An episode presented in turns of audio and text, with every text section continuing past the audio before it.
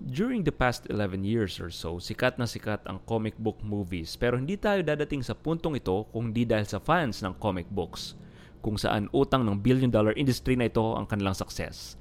I'm a fan and here's the story of my fandom in The J. Arugas Show.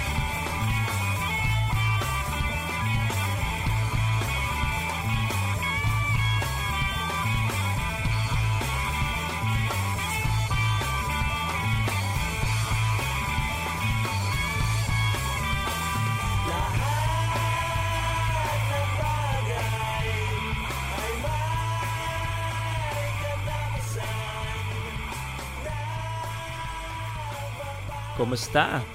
Kumusta? How is everyone doing? Medyo redundant ata yung sinabi kong yon. Nangamusta ako ng dalawang beses tapos in English ko lang ng how's everyone doing.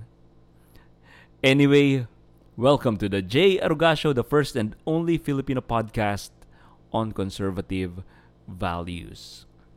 I will let you guys in on a little secret ang pangarap ko talaga as a podcaster is makuha ko yung title na Joe Rogan of the Philippines. So, I hope kilala niyo si Joe Rogan. Kung titignan niyo, konti na lang, kamukha ko na si Joe Rogan. Kalbo na rin ako. Yung katawan na lang ang kulang. Tapos syempre, kapag may isang high-profile media personality na na nag coin sa akin ng title na yon, magkukunwari muna ako na na-offend ako. Grabe naman tayo, bakit mahilig tayong mag-compare sa ibang bansa? Hindi ba pwedeng ang identity natin is yung original kung sino tayo? Siyempre, kunwaring offend lang yon. Kasi ang totoo niyan, kikiligin ako kung matawag akong Joe Rogan of the Philippines. Dahil si Chris Aquino ang Oprah of the Philippines. Siya yung nag-coin sa sarili niya nun. At ang E-Heads ang Beatles of the Philippines. So yun, tip lang, start calling me that, yung Joe Rogan of the Philippines. Kapag na-offend ako, fake offend lang yun. Kaya huwag kayong mag-aalala. This week's topic is all about comic books. Bakit ito ang topic natin? For the past few weeks, masyadong deep ang topic natin. Socialism, capitalism, sex, let's talk about something light naman. And one thing that I'm into aside from video games, movies, and TV shows are comic books.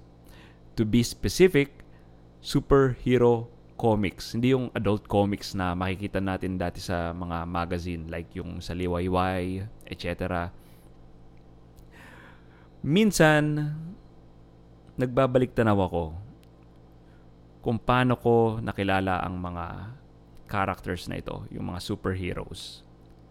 Naisip ko, si Superman, Batman, at Wonder Woman, and most of the DC Comics superheroes, nakilala ko dahil sa mga TV shows nila.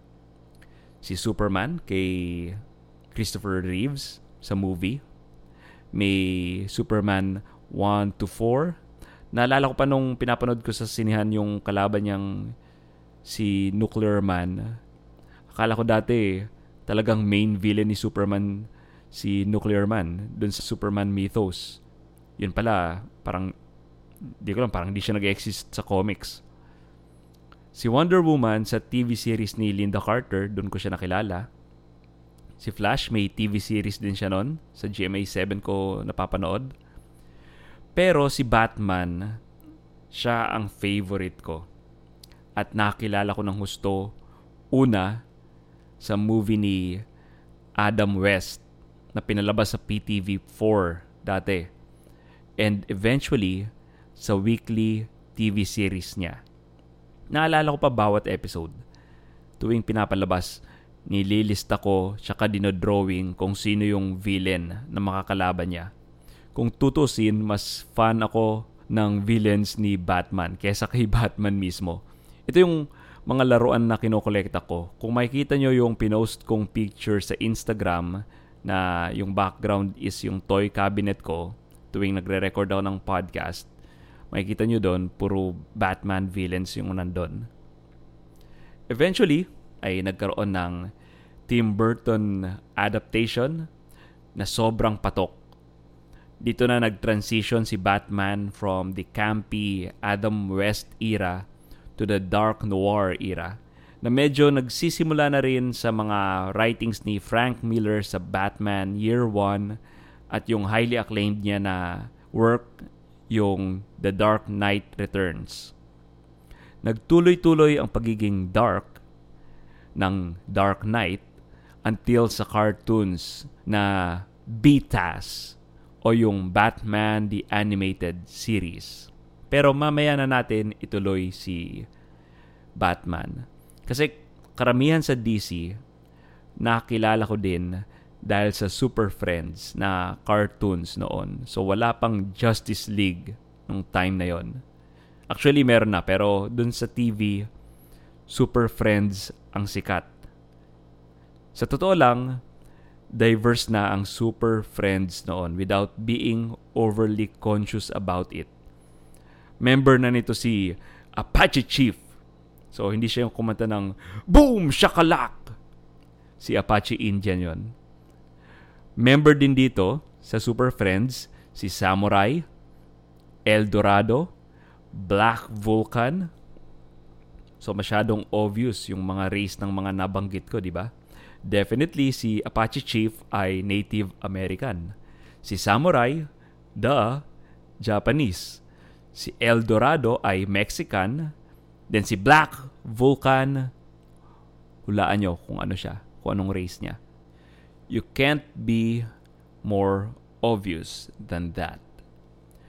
Mag-isip ka ng superhero na may black sa pangalan na hindi black Di ba wala kang maisip? Kunwari, si Black Lightning, Black Panther, Black Mamba, lahat black. Well, hindi superhero si Black Mamba. Pero, you get the point. Walang superhero na may salitang white sa pangalan, pero itim. Okay, si Marvel naman. Paano ng isang batang 80s or 90s nakilala ang mga superheroes ng Marvel. Ang pinakasikat ng Marvel noon ay si Spider-Man. By the way, tuwing sinusulat nyo ang Spider-Man, dapat may high pen in between Spider and Man. Si Batman at Superman, one word lang ang pangalan nila. Si Iron Man, may space dapat in between iron and man. Ganyan talaga. Walang standards o committee na nag-govern sa mga ito kung paano dapat isulat ang mga pangalan ng mga superheroes na ito. Back to the story. Si Spider, hypen man, kilala siya noon dahil sa cartoons niya. Yung kasama niya si Firestar tsaka si Iceman. And may live TV show din siya nung 80s. Other than that, hindi na gaano kakilala ng mga bata noon ang mga Marvel characters. May quote-unquote cartoons sila noon, yung bad quality na parang comics lang na gumagalaw. Doon galing ang kanta na When Captain America throws his mighty shield. Pero di patok sa mga bata yung mga cartoons na yon. Kasi hindi siya maganda eh. Sumikat lang ang Marvel characters dahil sa text. And no, hindi yun yung text na SMS na sinisend sa cellphone. Ito yung text na dati ay maliliit na cards na may picture ng scene sa pelikula tapos pinapalipad dito sa ere tapos either tube yon or cha. Yung tube, siya yung nakataob. Ang cha, siya yung hindi nakataob. Then, sa larong text, panalo ka kung ikaw yung may pamato na naiiba. Kunwari, usually odd numbers yung text na papaliparin nyo sa ere. Kaya madalas, 1 out of 3, may maiba talaga. Kung sa'yo yung 1 na yon, ikaw yung panalo. Sabi nila may strategy daw involved dito kung paano mo aayusin yung cards, yung pagpapaikot mo sa ere. Mahilig na sa physics ang mga bata noon. Hindi lang natin alam. So may mga chipipay na text noon at may mga tinatawag na Marvel cards. May Series 1, Series 2, Series 3. Kinumpleto ko lahat nun. Sa totoo lang, hindi ko na mahanap yung Marvel cards ko ngayon. Kaya nagsisisi ako na nawala ko na ito. Kasi kung tutusin, maganda rin yung mga arts nito eh. Teka, I'm way ahead of myself. Di ko pa na-describe ang mga Marvel cards. Bale, instead ng text, itong mga Marvel cards na to, ang pinanghalili ng mga bata noon at hindi naman sila original na cards. Kasi yung original na cards na gawa ng Skybox, mahal yun. Mala Pokemon or NBA cards ang halaga nila. Ngayon, ano ba itsura ng mga Marvel cards na to? Imaginin mo lang ito. May drawing ng superhero sa harapan, then may stats sa likod. Kung ano yung strength level nila, speed, intelligence, energy projection, etc. Ang naalala ko ay si Galactus ang pinakamalakas at saka si Silver Surfer. Tapos may brief biography yung character sa likod. Sa babang baba, may trivia. Kabisado namin ito na magkaklase, yung trivia, biography, stats. Minsan, mas kabisado pa namin ito kaysa sa i-exam namin sa araw na yon. Dito ko nakilala si Stanley. Kasi si Stanley sa Series 1, meron siyang sariling card bilang si Mr. Marvel. 300 cards ata ang meron sa isang series. Malalaman mo dito kung sino ang mga mag-arch nemesis, sino ang kasama sa mga groups. Dahil sa Marvel cards, nagka-interes ang mga bata sa superheroes. Hindi pa ako nakakabili ng comics regularly noon dahil bukod sa mahal ito, mahal ito, hindi pang budget ng isang bata yung isang comics. Bukod sa mahal ito, ay sa Manila ka pa makakabili nito sa Philbars. E tiga Bulacan ako. Pero yung makita mo ang mga hero sa cards na nasa comics, nagsasalita, buhay na buhay, big deal na sa amin yon. Ang ginagawa ko noon bilang bata ay sumusulat ako sa tita ko sa States. Napapadalhan ako ng comics. Ang downside nga lang nito ay usually kasi ang mga comics na ito, hindi naman ito yung wakasan eh. Puro to be continued ito. Kaya bitin. Kasi papadalhan ka ng tita mo ng isa o dalawang comics. Kailan ko pa mabasa yung kasunod dito. Kaya usually sa school, hiraman lang. Minsan nakakabili din ako sa second-hand store ng comics. Dito sa second-hand comic book store ko nabili yung aking X-Men number 1. And by the way, dito sa shop na ito, nakabili din ako ng second-hand na Wolverine number 1. Yung ang cover ay si Patch. Pero, nauto ako noon ng isang classmate ko. Sabi niya, papalitan daw niya ng limang comics ang Wolverine number 1 ko. So pumayag naman ako. Limang comics eh. Lately ko lang na-realize na limang walang kwentang comics pala ang binigay niya sa akin. At siya ngayon ay may copy na ng isang rare na Wolverine number 1 comic book. Hindi ako nagsasabi ng apelyido tuwing nagbabanggit ako ng pangalan dito sa podcast na ito. But I'll make an exception. Mark Lester Angeles. Shame on you. Okay, where were we? Ayun, ang sikat noong 90s ay X-Men, hindi Avengers. Mas cool ang X-Men kasi ang gagaling ng mga nakuha nilang artist. Si Jim Lee, one of them. By the way, up until now, ang X-Men number 1, yung nabanggit ko kanina, na nabili ko sa second-hand comic book store. Ang writer nito, si Chris Claremont at ang artist, si Jim Lee. Ang comic book issue with the most number of sales ever, you know what? X-Men number 1. Dahil ito sa multiple covers na rinilis. Pero even because of that, Kasi kahit ngayon naman may mga comics na may multiple covers, hindi nakakarating ang mga sales nito sa kalingkinan ng X-Men number 1. Talagang patok lang ang X-Men nung panahon na yon. Nakadagdag din sa kasikatan ng X-Men ang 90s animated series nito noon. Also, hindi pa uso ang Marvel Cinematic Universe noon, pero ang tunay na nagsimula ng pagsikat ng Marvel movies or comic book movies ay yung X-Men ni Brian Singer nung nag-launch ito noong 2000. Ito yung nagpasikat kay Hugh Jackman bilang actor. Kaya kitang-kita talaga na X-Men ang in thing.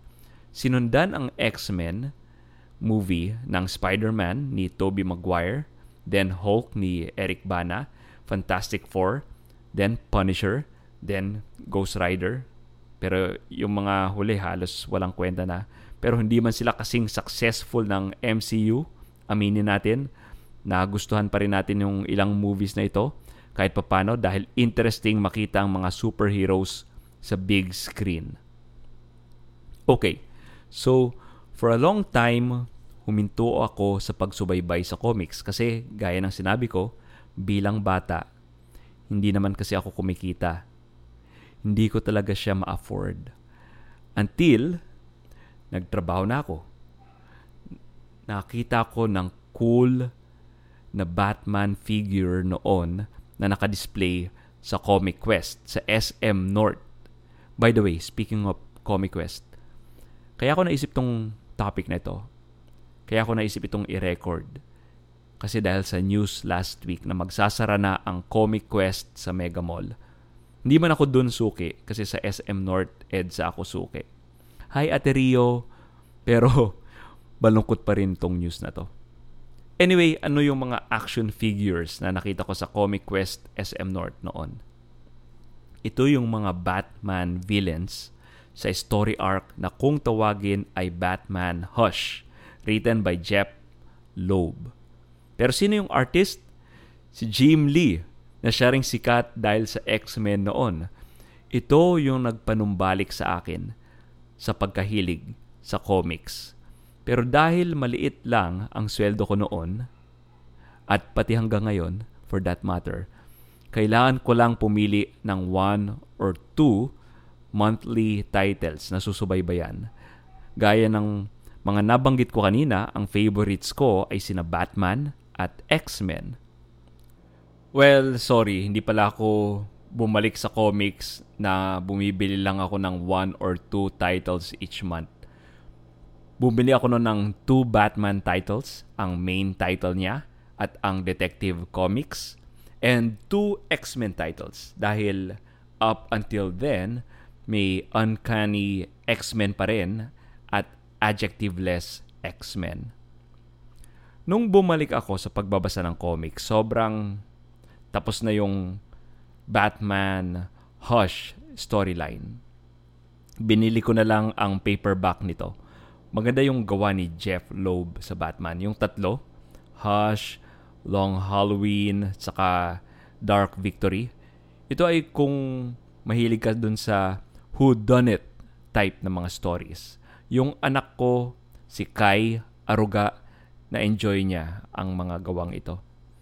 Also, hindi na pala ako bumibili ng physical copies these days. Puro digital na lang. And by digital, hindi ito yung mga piratang scanned copies na nada-download sa torrent.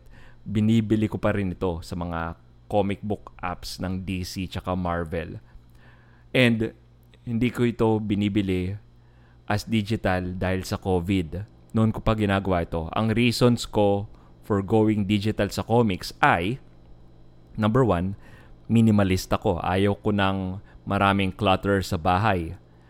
Number two, ang kagandahan sa digital is ikaw ang pinakaunang makakabasa ng story dahil binabagsak nila ang bagong comics at 4pm Tuesday for DC and 4pm Wednesday for Marvel. Number 3, nasusuportahan mo pa rin ang mga creators sa pagbibili mo ng digital comics.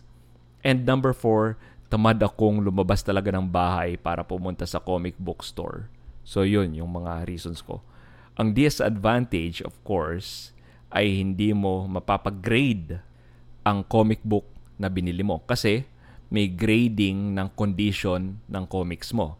Tapos pwede mo itong ibenta ng present value niya times a multiplier.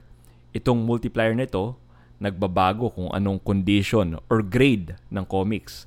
May mint, near mint, lagas-lagas.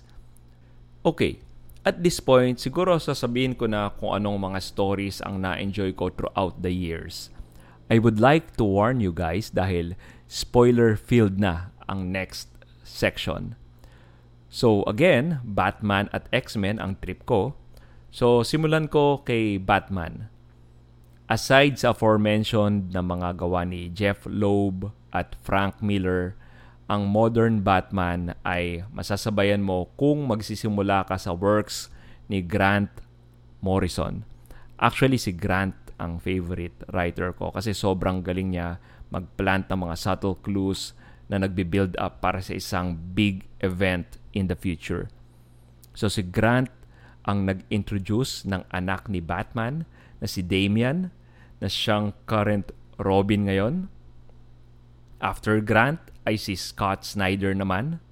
Siya yung nagpauso ng Court of Owls na siyang naging villain sa isang animated Batman movie at magiging villains dun sa video game na Gotham Knights ito yung game na lalabas sa PS5. Then, ang very controversial na si Tom King ang sinasuggest kong basahin nyo after ni Scott Snyder. Ewan ko sa inyo, nag-enjoy ako kasi kahit papano kay Tom King. Shipper ako ni Batman at Catwoman. Pero ang problema lang kay King ay ang gimmicks niya, it got old real quick kunwari yung mga parallel na sagutan na parang ganito. Bat, cat, you're scared. I'm scared. You're going down the toilet. I'm going down the toilet. So yung dalawang nag-uusap na yun, parang inuulit-ulit nila yung sinasabi ng isa't isa. Maganda siya at first, pero medyo nakakasawa na kung ito yung lagi mong mababasa Not to mention, parang sobrang out of character ni Batman sa run ni Tom King. Pero ang dami ring gems sa buong pagstay ni King sa Batman. Like yung double date nila ni Superman. Na-enjoy ko yun ng sobra. Then yung episode, or issue, sorry, na parang 13 Angry Men na naging jury si Bruce Wayne. Para sa akin, nagsimula lang siyang mag-go down the drain sa Nightmare storyline niya. Parang filler after filler na lang siya. Baka nga ito yung reason na bumaba yung sales at kinat na lang sa 85 issues ang originally 100 issue run ni Tom King. Sa tatlong mga writers na nabanggit ko, ang reklamo ko ay lahat sila walang balls na talagang i-shake ang status quo. Si Grant tinitis niya tayo na ang big reveal niya could shake the Batman mythos down to its origin. Parang pinapahiwatig niya na si Dr. Hurt ay si Thomas Wayne. Eventually, kumabig siya. Ultimo si Damian, ang plan talaga ni Grant ay patayin ito which is nangyari at the end nung run niya para lang bumalik sa dating status quo kaya balik sa pagiging free of responsibility si Bruce. Biglang na-realize ng DC na sobrang popular ni Damian kaya binuhay siyang muli. Kay Scott naman, sa Court of Owls storyline may mythos-shattering reveal din. May kapatid, di umano, si Bruce. Kaso hindi nila pinanindigan, ginawa nilang questionable. Kapatid nga ba siya ni Bruce? O baka isang baliw lang siya na nag-iisip na kapatid siya ni Bruce. Then there's Death of the Family storyline na maganda sana, earth-shattering change daw sa Batman family dahil nagkagalit-galit silang lahat. Si Robin, Nightwing, Batgirl, nawalan sila ng tiwala kay Bruce. Guess what? Ilang buwan lang, parang walang nangyari. Don't get me started with Tom King with the now infamous Bat Cat Wedding kung saan pagkadami-dami ng variant covers, hindi naman natuloy ang kasal. Okay, so ang dami kong reklamo sa stories na ito.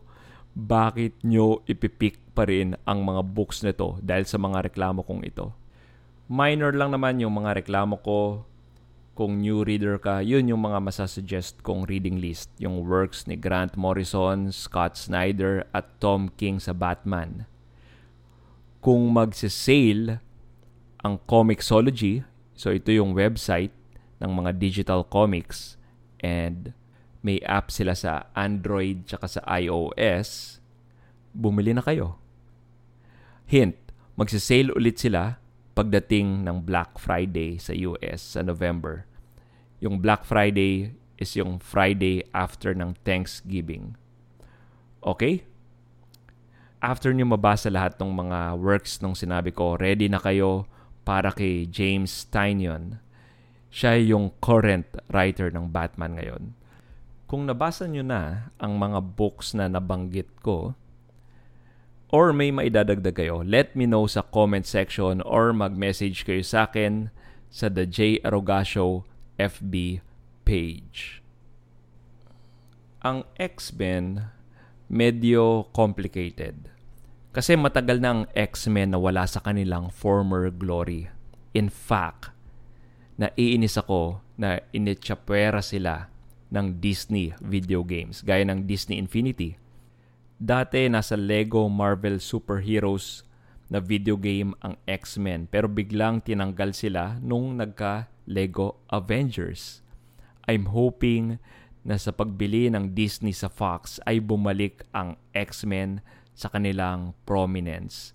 And ito nga ang ginagawa ngayon sa comics. Sobrang recommended ko yung House of X and Power of Ten ni Jonathan Hickman sobrang nabuhay ang discussion namin sa FB group na Komikada dahil dito. By the way, shout out sa mga taga Komikada. Hello! Aside from that, New X-Men ni Grant Morrison ang gusto ko. So, Grant Morrison ulit. Baka lumalabas na sobrang biased ako kay Grant. Pero maganda talaga yung X-Men run niya.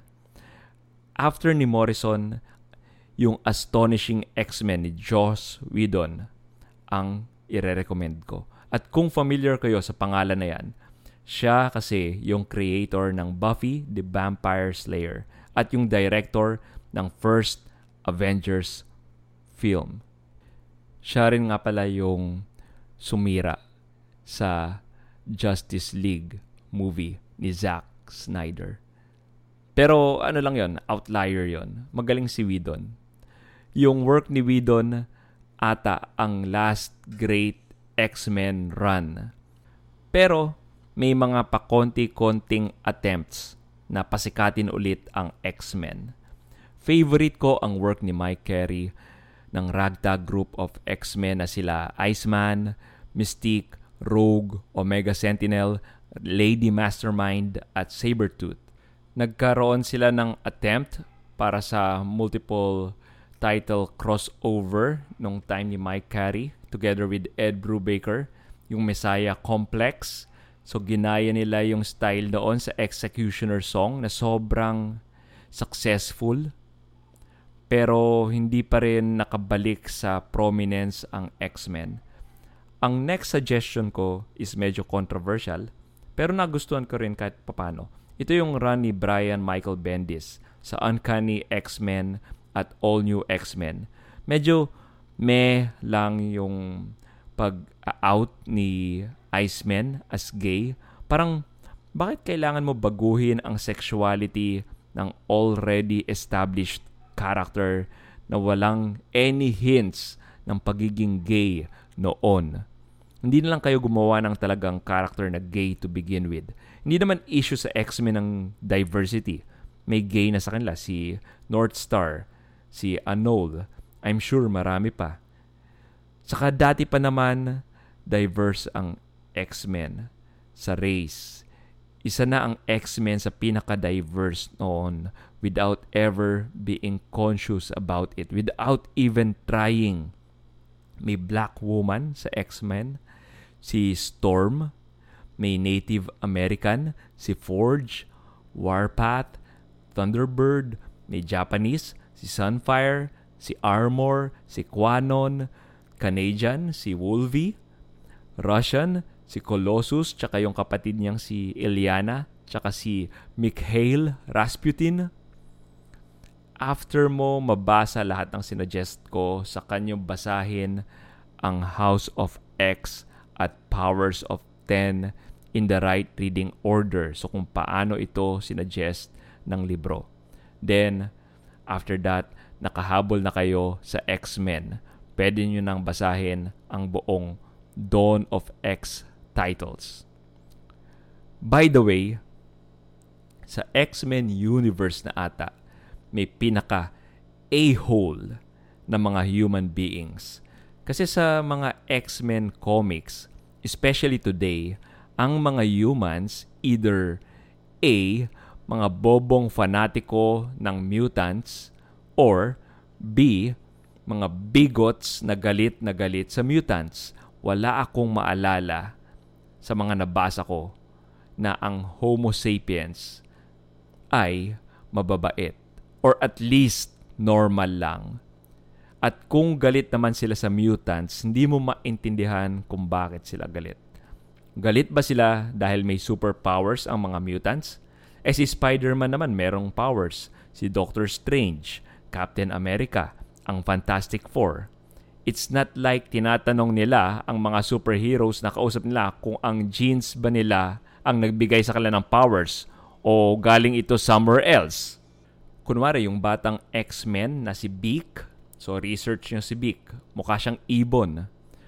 Uh, Beak, Saan ba galing ang powers mo? Hindi ka naman siguro natuka ng radioactive Maya, no?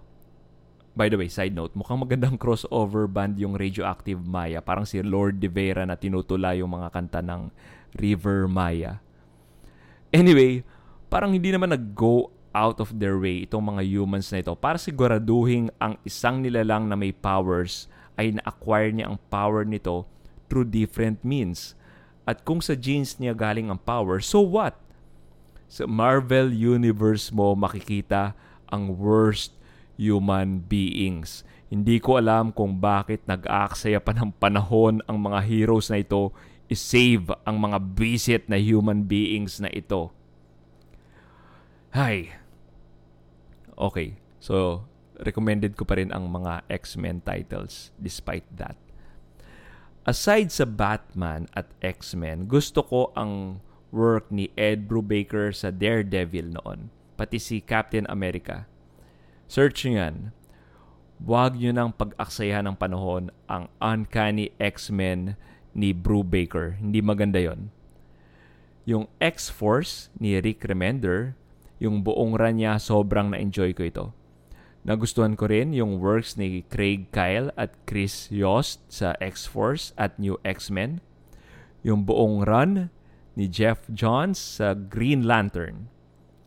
Hindi babalik sa kasikatan si GL kung hindi dahil sa pag-revive na ginawa ni Johns kay Hal Jordan. Dahil dito, nagkaroon ng maraming Green Lantern animated movies at yung movie ni Ryan Reynolds na siya namang atang reason din na mula sa kasikatan na ng Green Lantern ay biglang bumaba na ito sa pagkalaos.